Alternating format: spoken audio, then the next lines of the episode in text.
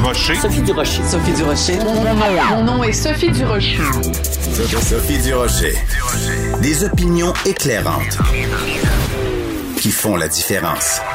Cube Radio. Bonjour tout le monde. Qui aurait cru qu'en 2020, une discussion sur le livre susciterait autant de passion?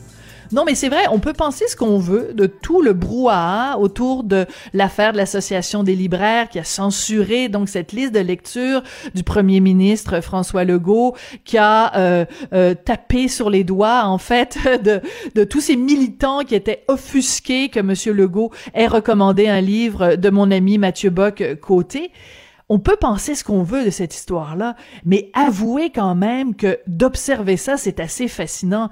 De se dire qu'à cette époque numérique, à cette époque technologique d'intelligence artificielle, le livre et les discussions autour du livre puissent susciter autant de passion.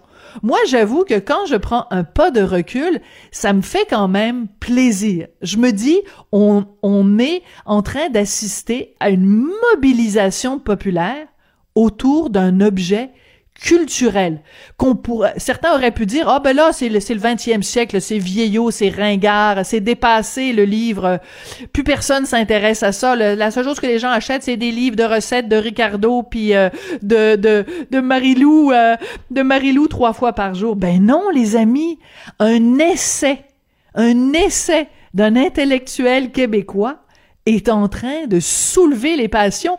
Et c'est quasiment comme à l'époque de la de la euh, compétition entre le Canadien puis les Nordiques. C'est quand même hallucinant. On ne peut qu'applaudir quand on est comme moi, chroniqueuse culturelle, de se dire, hey, wow, les amis, vous vous parlez avec euh, votre cœur pour votre défense du droit à la lecture des livres qui sont euh, considérés comme dangereux par certains, essentiels par d'autres.